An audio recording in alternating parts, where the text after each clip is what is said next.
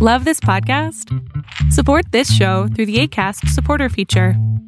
It's up to you how much you give, and there's no regular commitment. Just click the link in the show description to support now.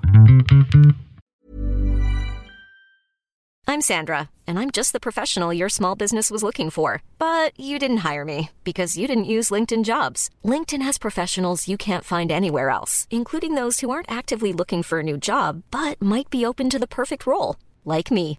In a given month, over 70% of LinkedIn users don't visit other leading job sites. So if you're not looking on LinkedIn, you'll miss out on great candidates like Sandra. Start hiring professionals like a professional. Post your free job on linkedin.com/people slash people today. Millions of people have lost weight with personalized plans from Noom, like Evan, who can't stand salads and still lost 50 pounds. Salads, generally, for most people, are the easy button, right? For me, that wasn't an option. I never really was a salad guy. That's just not who I am. But Noom worked for me. Get your personalized plan today at Noom.com. Real Noom user compensated to provide their story. In four weeks, the typical Noom user can expect to lose one to two pounds per week. Individual results may vary. Fiction, science fiction, horror, fantasy, crime, LGBT, thriller. You have now entered the House of Mystery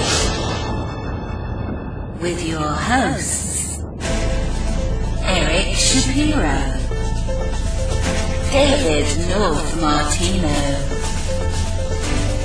John Copenhaver, and Al Warren 106.5 FM Los Angeles 102.3 FM Riverside. and 105.0 AM Palm Springs.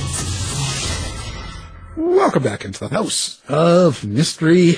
I'm Al Warren. It's, it's going to be a dangerous show today. Everyone put your seatbelts on because Gavin Stone is my co-host today. Well, hey, thank you for having me back.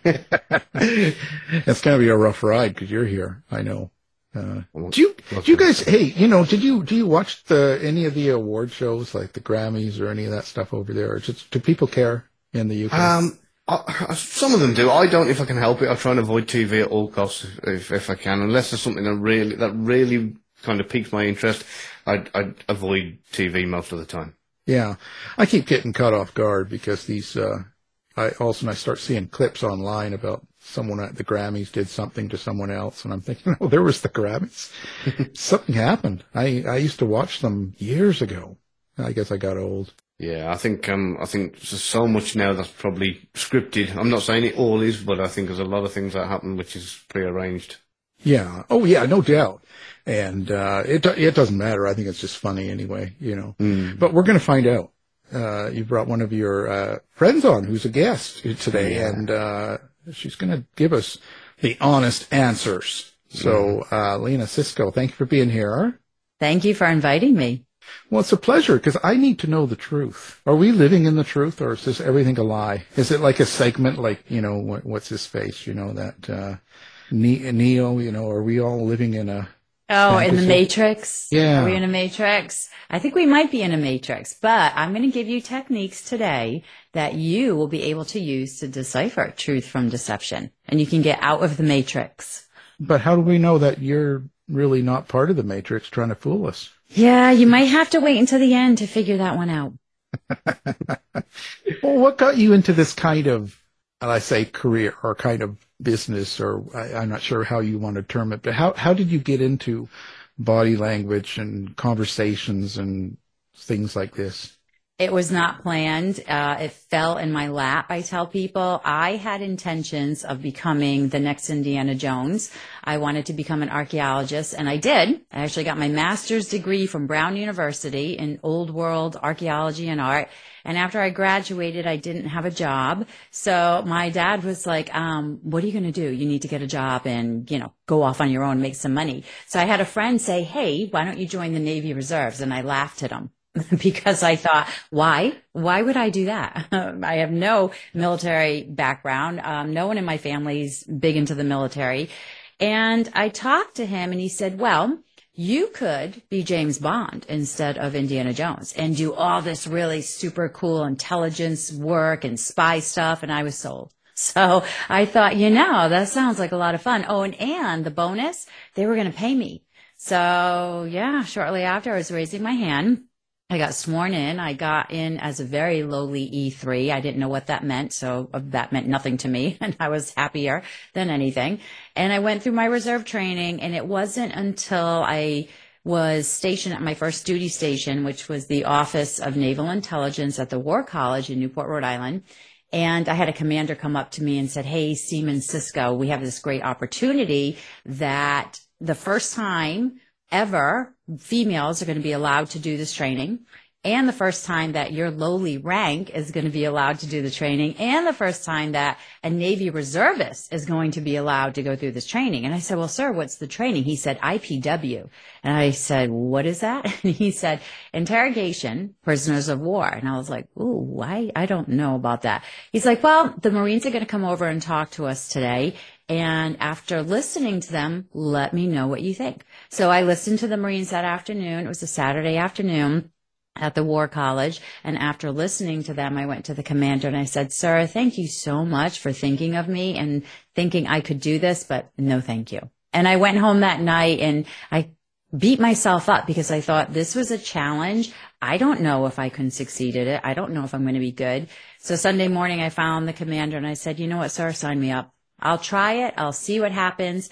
And that decision is what got me to where I am today. I love what I do.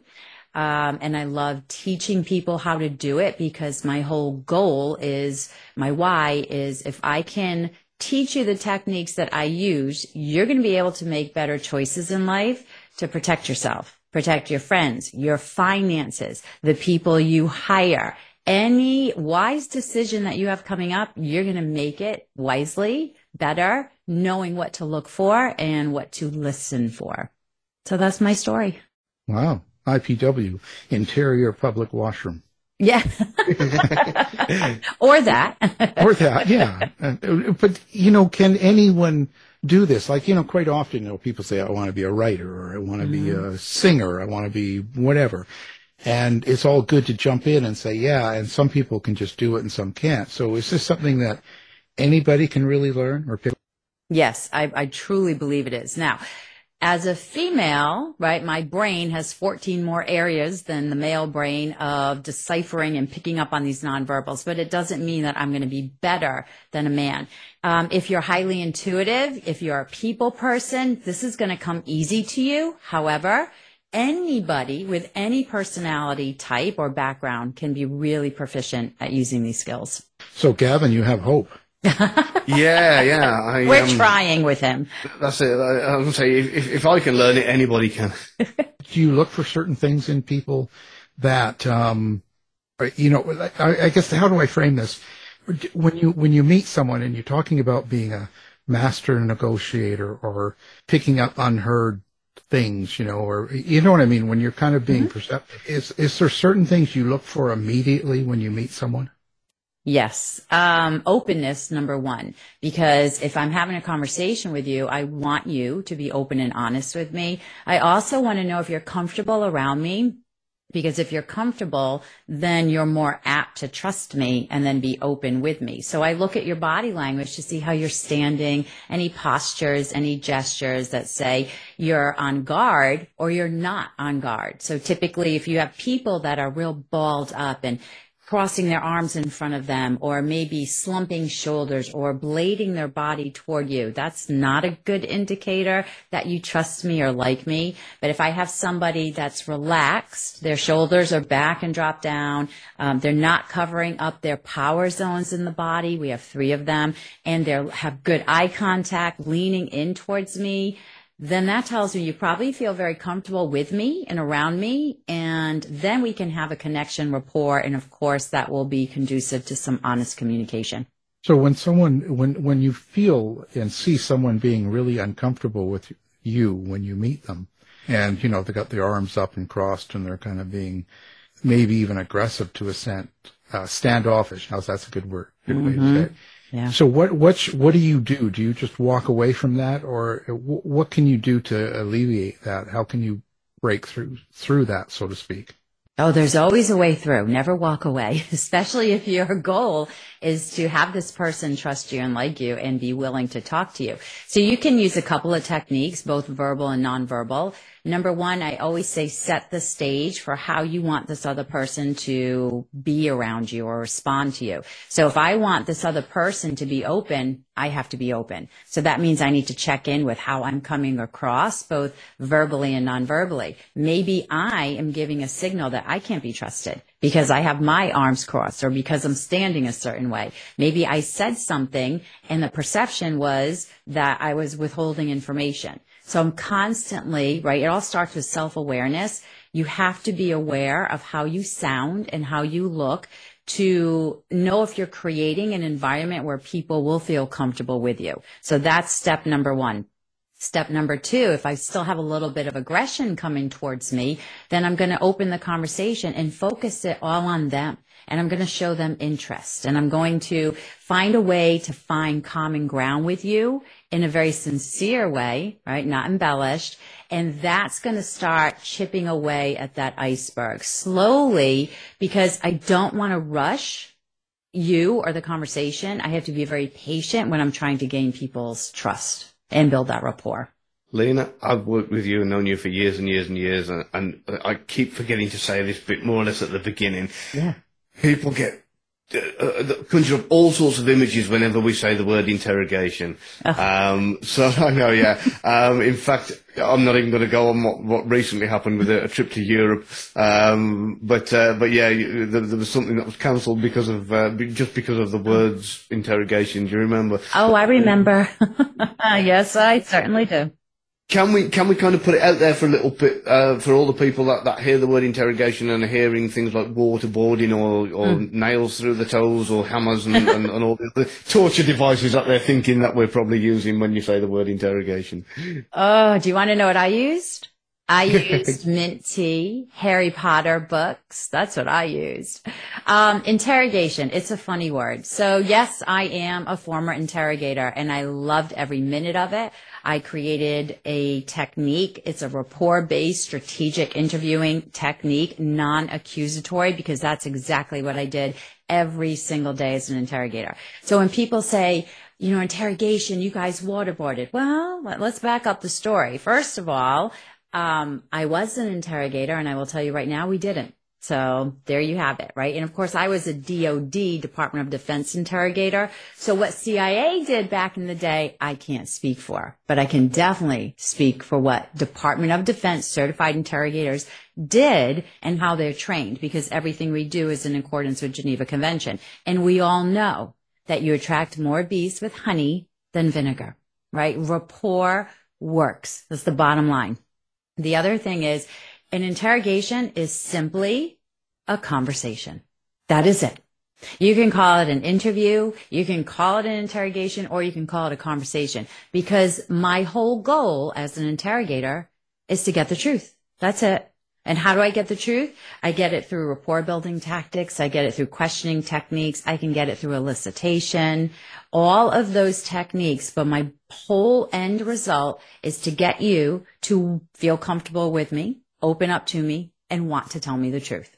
Brilliant, thank you. I love that. At least clears that up for one or two people who may be on the, uh, that might have the wrong idea of the whole thing. So, um, yes. I, I, know that there's some fantastic stories and, and, there's so many that I'd love to share. But um, what I'm going to do, going to concentrate on elicitation because I know it's it's like kind of both yours and mine kind of favorite area mm-hmm. and topic.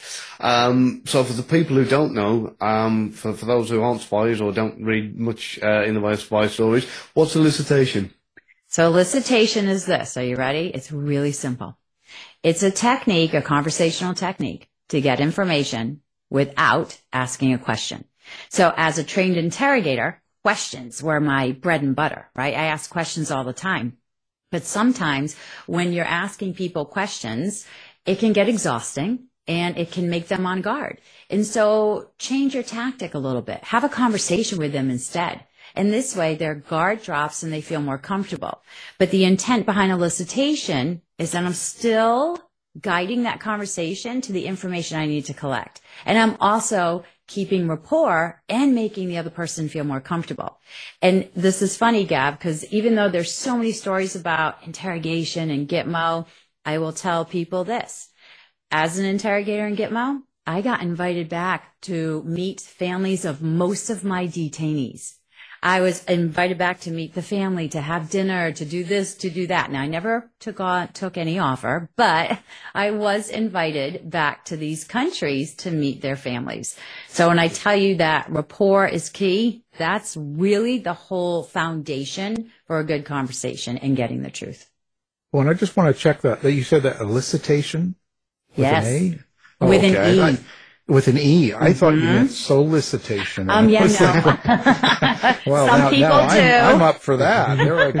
That is very different. Yeah, that, that's I that's, don't that's teach another that. part of our career.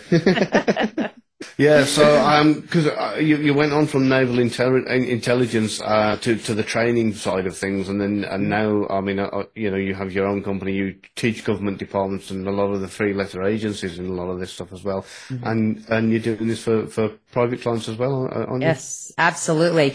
For business leaders primarily, if you are a business owner, entrepreneur, C-suite, and you are in charge of the success of your company, you need to be making wise decisions.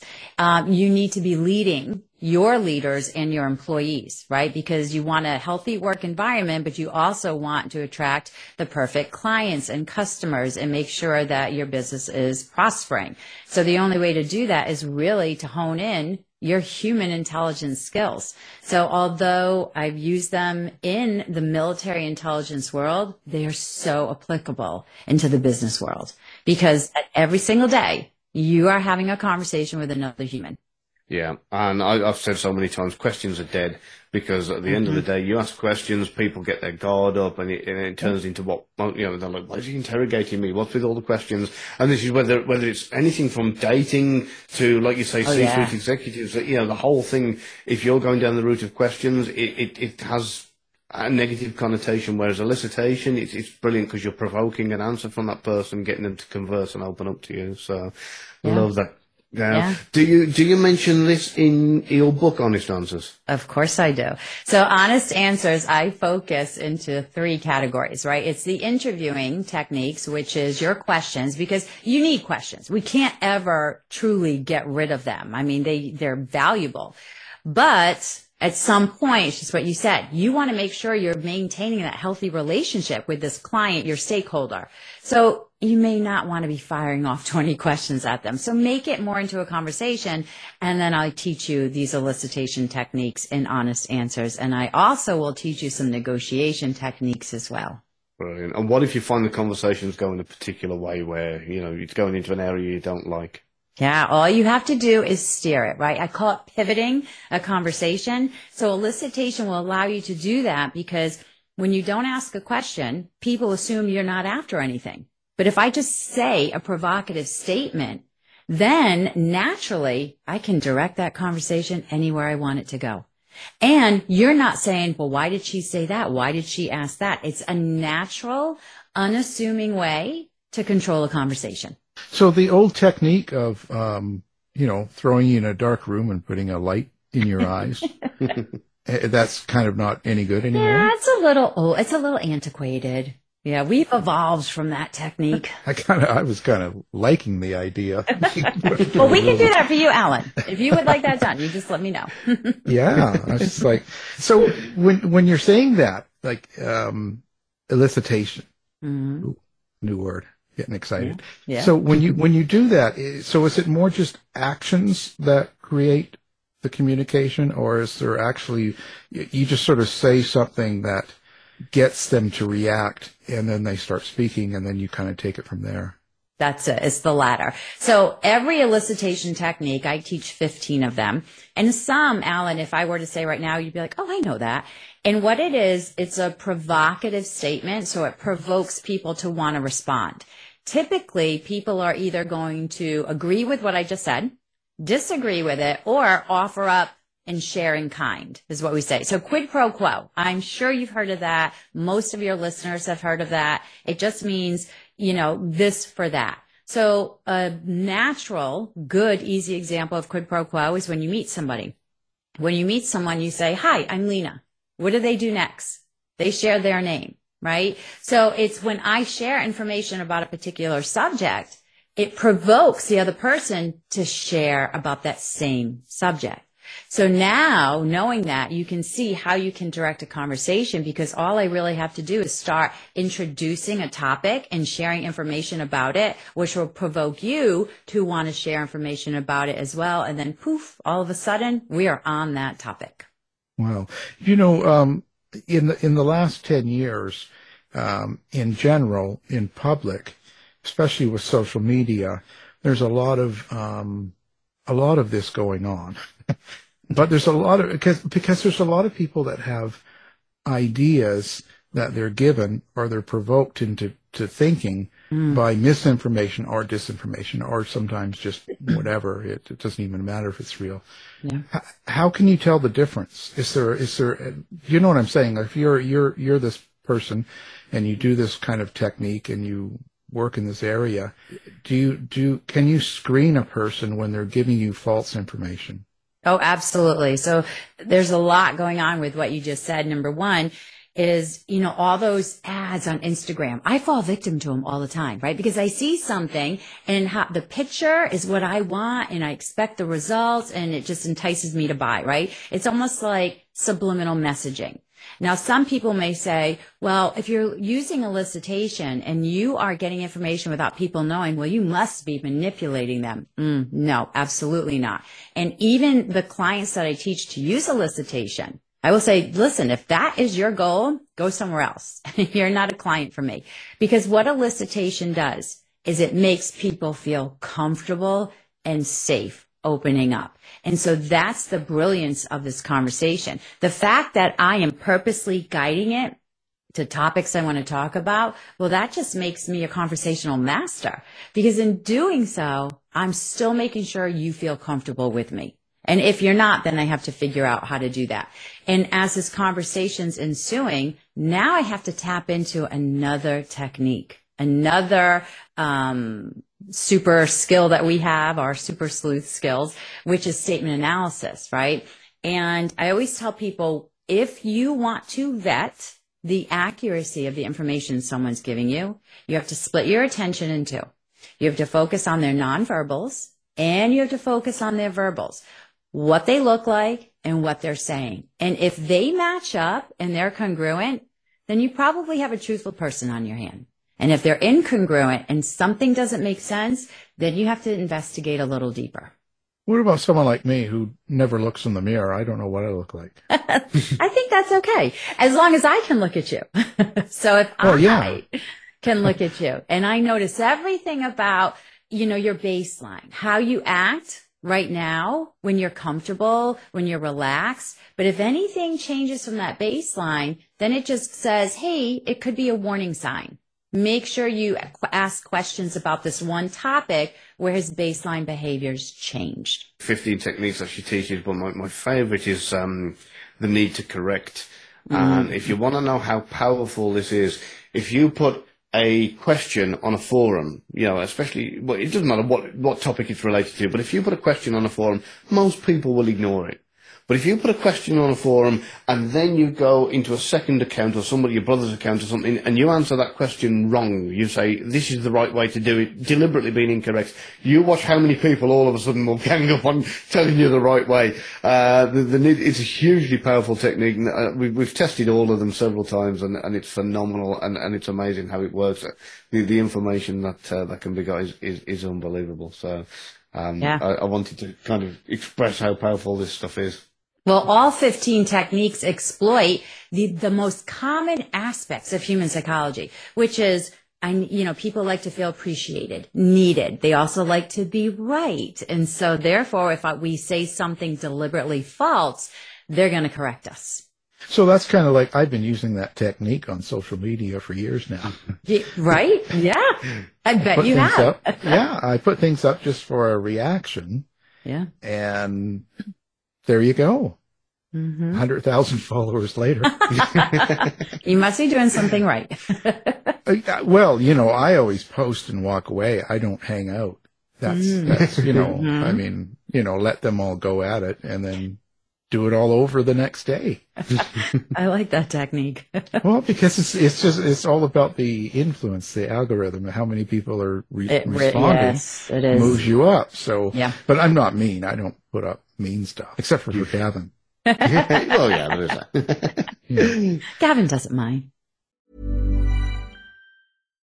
Hi, I'm Daniel, founder of Pretty Litter. Cats and cat owners deserve better than any old fashioned litter. That's why I teamed up with scientists and veterinarians to create Pretty Litter. Its innovative crystal formula has superior odor control and weighs up to 80% less than clay litter. Pretty Litter even monitors health by changing colors to help detect early signs of potential illness. It's the world's smartest kitty litter. Go to prettylitter.com and use code ACAST for 20% off your first order and a free cat toy. Terms and conditions apply. See site for details. If you're looking for plump lips that last, you need to know about Juvederm lip fillers. With Juvederm Volbella XC and Juvederm Ultra XC, your lip look, whether it's subtle or bold, can last up to one full year with optimal treatment and no additional maintenance. Find a licensed specialist and see if it's right for you at juvederm.com today. That's J U V E D E R M.com. Add fullness to lips in adults over 21 with Juvederm Volbella XC or Juvederm Ultra XC. Do not use if you have severe allergies or a history of severe allergic reactions, or if you're allergic to lidocaine or the proteins used in Juvederm. Tell your doctor if you have a history of scarring or taking medicines that decrease the body's immune response or that can prolong bleeding. Common side effects include injection site redness, swelling, pain, tenderness, firmness, lumps, bumps, bruising, discoloration, or itching. As with all fillers, there's a rare risk of unintentional injection into a blood vessel, which can cause vision abnormalities, blindness, stroke, temporary scabs, or scarring. For full important safety information, visit juvederm.com. I'm Sandra, and I'm just the professional your small business was looking for. But you didn't hire me because you didn't use LinkedIn jobs. LinkedIn has professionals you can't find anywhere else, including those who aren't actively looking for a new job but might be open to the perfect role, like me. In a given month, over 70% of LinkedIn users don't visit other leading job sites. So if you're not looking on LinkedIn, you'll miss out on great candidates like Sandra. Start hiring professionals like a professional. Post your free job on linkedin.com/people slash people today. Hey there, it's Michele Norris. I'm host of a podcast called Your Mama's Kitchen. When I travel, I'm usually looking for a way to find a taste of home when I'm not at home. And one of the things I love to do when I am at home is entertain. And Airbnb allows me to do that. When I was in California recently, I rented a house that had a great kitchen. And when we were sitting around the table, we're all thinking, we're in someone else's house. Someone could be in all of our homes as well. If you have a home, but you're not always at home, you have an Airbnb. Your home might be worth more than you think. Find out how much at airbnb.com/slash host. Uh, so- you know, he actually enjoys the beatings. You know. so, uh, what do you do with someone like uh, that's um, autistic on the spectrum? Is it still something you can work with? And the reason I can say this is because I am on the spectrum and and autistic, and this this gives me a, a lot of issues with myself and communications, especially in live. That's quite often why I don't like using cameras on Zoom or going to events. I do, like I will be going, but it's not something I'm really thrilled with. I've learned to work with that. So how can you read someone with issues like I've got? And I've got a lot.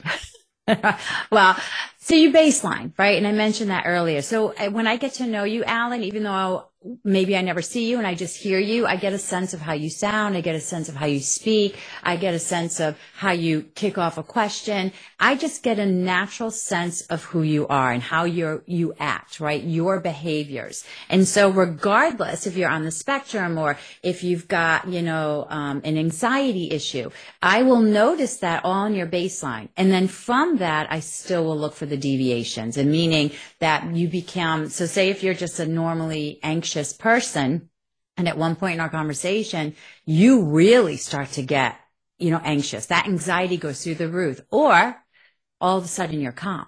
And I haven't seen that before. So that's just a change in our behavior. Now our thoughts drive our behaviors. So it tells me if I see a change in behavior, then it must be you're thinking different thoughts. And so as an interviewer, my goal is to find out why the thoughts have changed and what those are. And that comes with a good conversation.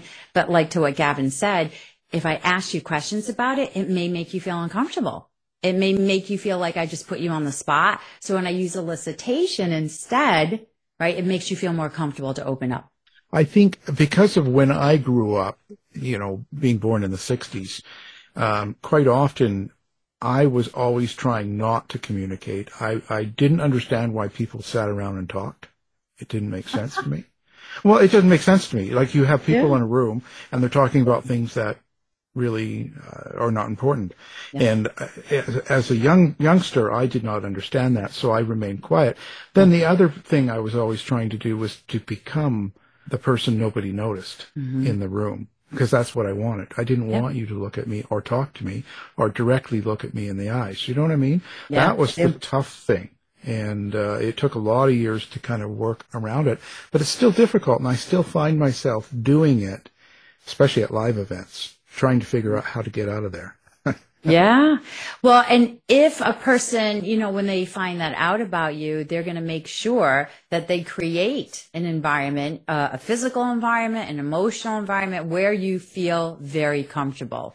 Because if they can't get you to be comfortable, you're probably not going to have that conversation with them. And over the years, what I've learned about myself was to find people that I have a trust in from just behaviors, just by mm-hmm. how they act and mm-hmm. react to other people, not even about yes. myself. And so those are. And what I do is then I get them as co-hosts. Yes. Thanks. No, but it says a, a lot. I, every every every person I've had work with me on the show has been incredible, and I can, I can say I honestly love every one of them, and it's because of how how and who they are especially with others. Just, I don't know if that makes sense. Oh, it makes perfect sense. Yes. But that makes me in a safe place where I can do what I do. So I yes. respect that of them. But I, I've learned to look for that. And that's kind of what I hang on to. So I'm always observing people. I'm a yeah. stalker. I love it. We, well, we all should be because how great would it be if we could surround ourselves with people that were had, you know, that had integrity, that had morals and ethics and made us feel good, made other people feel good. And sometimes we get duped, right? Sometimes people take advantage of us and they will come into our lives, whether that's personally or professionally, and they have malicious intent, but we didn't see it or we didn't pick up on it. And that's where the harm comes. And that's why I've got 30 true crime murder books written. wow. because I, I spend. Well, you see, the, the, the advantage of my um, being who I am is I can focus incredible. I can I can just yeah. intently go to work, and I have no problem putting in 12, 16 hour days and working at it and really, really involving myself into things. And that's something that's I've been I've had since I can remember. So I take advantage of that. And so I, you know, I go out and kill people and then I write about it. well, I'm envious because I don't have that mindset. I am a highly theoretical, conceptual, intuitive thinker and my mind just, it takes a lot of effort and work for me to have that focus for that long of a time span. well, when you got this, but, and you've been through all of you've been through, and and even writing out the book because when you write out a book and write out the details of what you're doing in negotiation and interviews and stuff mm-hmm. when you write all that you've lived through a ton by talking with people for more than just the reason of you know how's the weather like you've, yes. you've done this so so when you do this and now here you are now how do you think this whole process has changed you as a person as before you had started it Oh, I know how it's changed me. Um, back in the day when I was first training all of these super cool techniques, I, I wouldn't say I had a chip on my shoulder, but I didn't care how I came across because I knew I had expertise that I was teaching people and my whole goal was to help them I wanted them to, when they deployed, I wanted them to be safe. I wanted them to be able to collect the most high value intelligence, keep this nation safe. It all for good intentions. However, I didn't care how I came across. Well, I'm a type A personality. I'm very directive. I'm a thinker. Um, and sometimes I can be a little insensitive. Sometimes I can be a little too direct. And so there's some feedback that I've got in life coupled with all of the stuff I now know where self-awareness, right, is the first step. And I think my life's journey has allowed me to become so much more self-aware and correct the behaviors that I should have corrected years ago. And so I benefit that way because I know now what to do and how to act and making sure I am expressing empathy because I can never reach my overall goal if it doesn't start there first. So I think that has been my huge lesson that I've learned. I also impart it onto all my clients and people who train with me is to take a deep dive into yourself figure out your personality traits and preferences, know how your preferred modes of making decisions and communicating because all of that definitely and directly impacts your human to human interactions, all of your relationships. I think I answered your question. yeah, I was going to ask you preferred mode in, in a um, decision making scenario. Mine, I think, is flipping a coin. Does that count? That's a Gavin mode. yeah, yeah, yeah. Could be a new one. um, so I, I, I've got I've got tons of things, and I, I, I love some of the stories that you've got, and I don't know whether to go down the Hanns Scharff route or the Game Boy route. What do you reckon? Oh, gee. um, you, you, you, you pick. Winner's choice, you know, you pick. Oh, okay. All right. Tell, tell us about the Game Boy in the Game Boy was a Game Boy back in the day, and we used it as a polygraph machine, as a ruse, um, because we didn't have access to polygraph machines. We didn't have access to anything back in the day. And just introducing this thought that, hey, this machine, right, can, knows when I'm going to lie versus a human, right? Because we tend to trust technology more than a human. and just the pure mention of that would change people's thoughts and just say, oh, well, now I have to tell you the truth. From one Game Boy, which was, you know, obviously just a Game Boy and people didn't know. But, um, and sometimes, you know, if you have another thing to get people to focus on, it will help them to say, you know what? The game is up. Why am I keep lying? Why do I can't keep this up? This is ridiculous. I'm going to be found out. I might as well be honest and open right now. And so, yeah, the Game Boy yeah, helped I, at one point. I do love that. Yeah, just as a prop and kind of, I think yeah. you need like kind of answer one question and you looked at him and went, you're lying and his eyes were like, his face was, he panicked, get that off me, get that off me, I'll tell you the truth to take me off. yes, yes. oh, that was funny. I'll never forget the time though when I started learning Arabic because I heard it so much and the detainee had answered no. And I immediately launched into another question without the interpreter translating and the detainee got so upset and he started screaming and yelling and I'm like, Oh God, what did I do? And the interpreter's like, he thinks you know Arabic and that you, and that you lied to him because you didn't wait for me to translate. And I'm like, Oh wow, lesson learned, right? So yeah, I had to mm-hmm. explain that. Yeah, um, and, and, I know that you've had your fair amount of challenges with detainees as well, with just just by being a female. Um, I mean, can you tell us a little bit about that? So, one guy. Yeah, absolutely can. And I, a lot of people think the same way is that being a female was really hard, and it was actually quite the opposite being a female, I was a third gender, so I didn't get any of um, this treatment like they were better than me or they didn't want to talk to me because that was a female in their culture. They knew that a female in American culture is completely different. We had a di- we have a different role, right, in society, and they were fine with that. So when I went into interrogation, I wasn't a six foot four Marine. I was a five foot four female right? And I walked in with a smile every single time. And so they were taken off guard. They're like, what? Who is this? I had a rapport immediately. I was non-threatening. Um, I wasn't a female in their culture. So I think they were more interested in who I was and my role at Gitmo. And that just started a free flowing conversation. Yeah, and I mean, I, I know because of all these stories that we've shared in the past and a lot, a lot of the Mm-hmm. videos that we've done. I know how much you love sharing these in, this information. So I'm going to kind of mention your Facebook page, TCG Tribe, Mm, yeah. because yeah, for anybody loving that, it's well worth checking out because you've got loads of videos on there and they're absolutely brilliant. Thank you. And I also have some really super cool guests like yourself come on and we talk about a lot of behavioral um, indicators, psychology, communication techniques. I had an expert in leadership, neural leadership last week. So yeah, it's a lot of good stuff. Brilliant. And are you still working on the fiction book? Are you you had a, a concept for it? Did was that a, a, a non-starter or is it? Um, is it no, I have two in the works right now. Yes. One takes place, um, focused in Rhode Island and Block Island, where I'm from, and the other in Maine. And I pick them up and write in them, but, oh, not yet. Not ready yet to Oh, so they're- they're away to. yeah. I- I've jumped the gun with that one a bit, have I? oh, it's it's it's a struggle. I am a nonfiction writer, so writing fiction was ooh, it was very different. It is very different. So I'm still It's very hard. It's very it's hard. Uh, difficult. It's so difficult.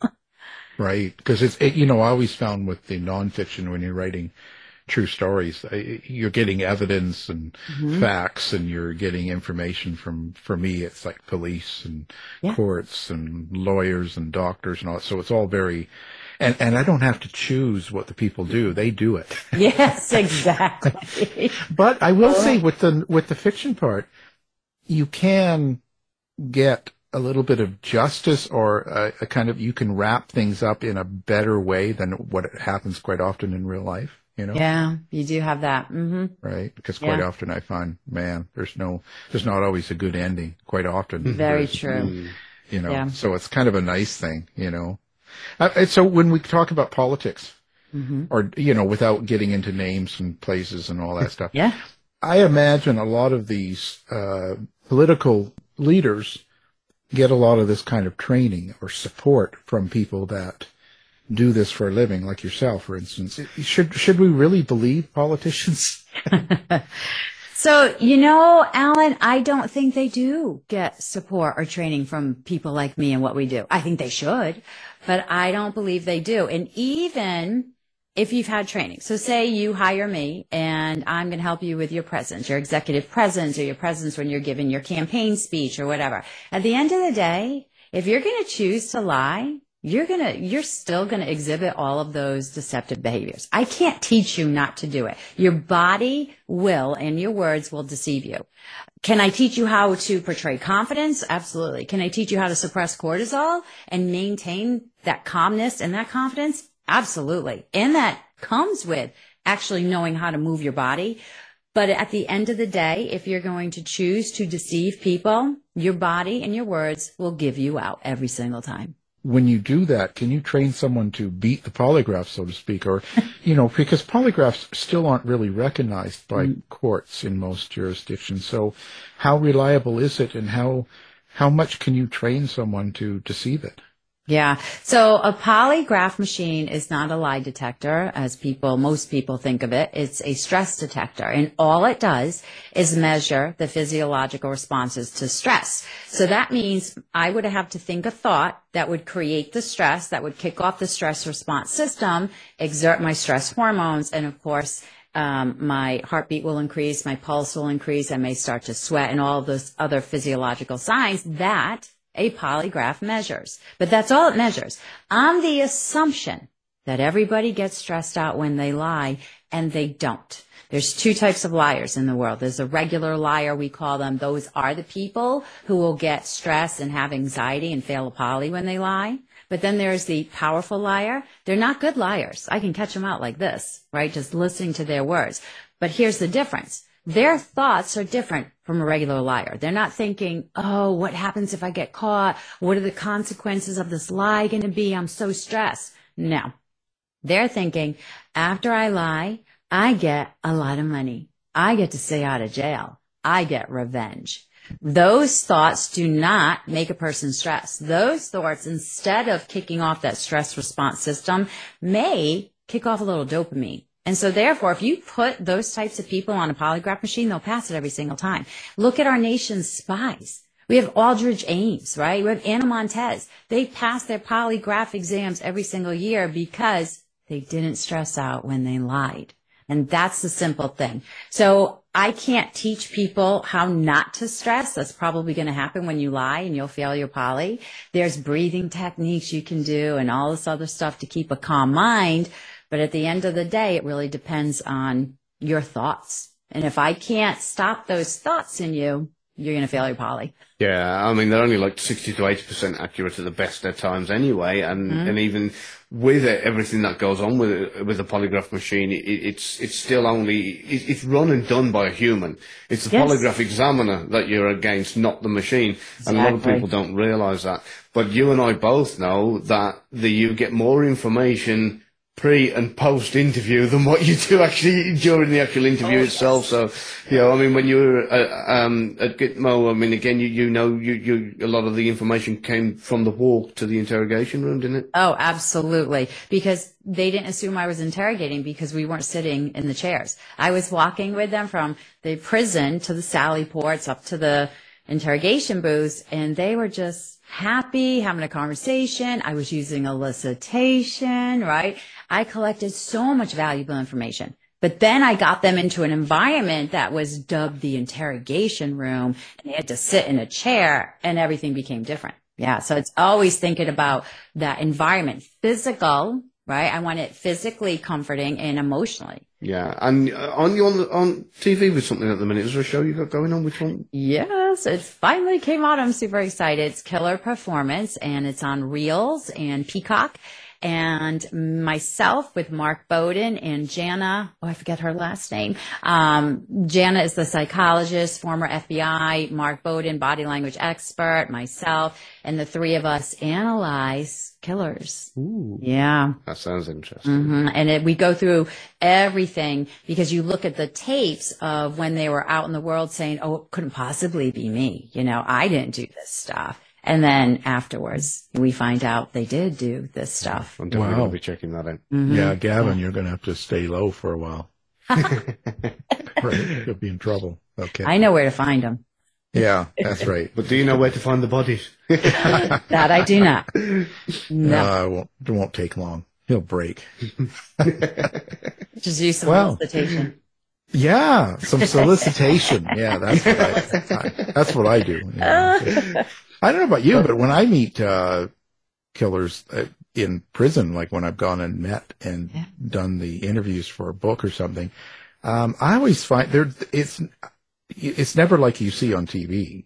Um, as in, they're never Hannibal Lecter. They're not all of that. They're just kind of normal people, so to speak. Not not normal because of what they've done, but I mean they just seem pretty average. Like they don't have super intelligence for the most part, or they're not. Like I said, it's not sitting in there with Hannibal Lecter for myself anyway. Yeah, no, definitely not. definitely not. So in Killer Performance, we assess Chris Watts. That's not a Hannibal Lecter. Uh, John Wayne Gacy, right? Now Ted Bundy, however, now you're talking true psychopath. Um, there was Drew Peterson. Yeah. They're not smart because you want to know why? They're all in prison. Yeah, right, right. Yeah, there's very sel- seldom that they're superstars like that. They make it kind of, but it's kind of portrayed that way. Mhm. Anyway, It is. doesn't- It's Hollywood. Yeah, of course. Glam, makeup, all that stuff. Mm-hmm. Well, listen, this has been a thrill. So, how how do people find you? This what what is your website and what social media platforms do you use that readers or fans can get a hold of you? Sure. So my website is just my company's name. It's thecongruencygroup.com. You can find me on LinkedIn, just Lena Sisco. And um, Gavin mentioned my Facebook group, which is TCG. It just stands for the Congruency Group Tribe. Well, fantastic. Now we're going to put that up on our website along with your book. People, you need to buy it. Honest answers. This is interview and negotiation skills to get to the truth. So, you know, afterwards we're going to be filming our inte- interrogation of Gavin and it'll be up on YouTube. I love just it. kidding. Well, we appreciate you being here and thank you, Lena. Thank you Sisco. so much, Alan, for having me. You've been listening to the House of Mystery radio show. To find out more about our guests, hosts, or shows, go to www.houseofmystery.com. Show's over for now. Was it as good for you as it was for me? Yeah. Good night. This has been a production of Something Weird Media. I'll be back. You've been listening to the House of Mystery radio show. To find out more about our guests, hosts, or shows, go to www.houseofmystery.com. Show's over for now. Was it as good for you as it was for me? Yeah. Good night. This has been a production of Something Weird Media. I'll be back.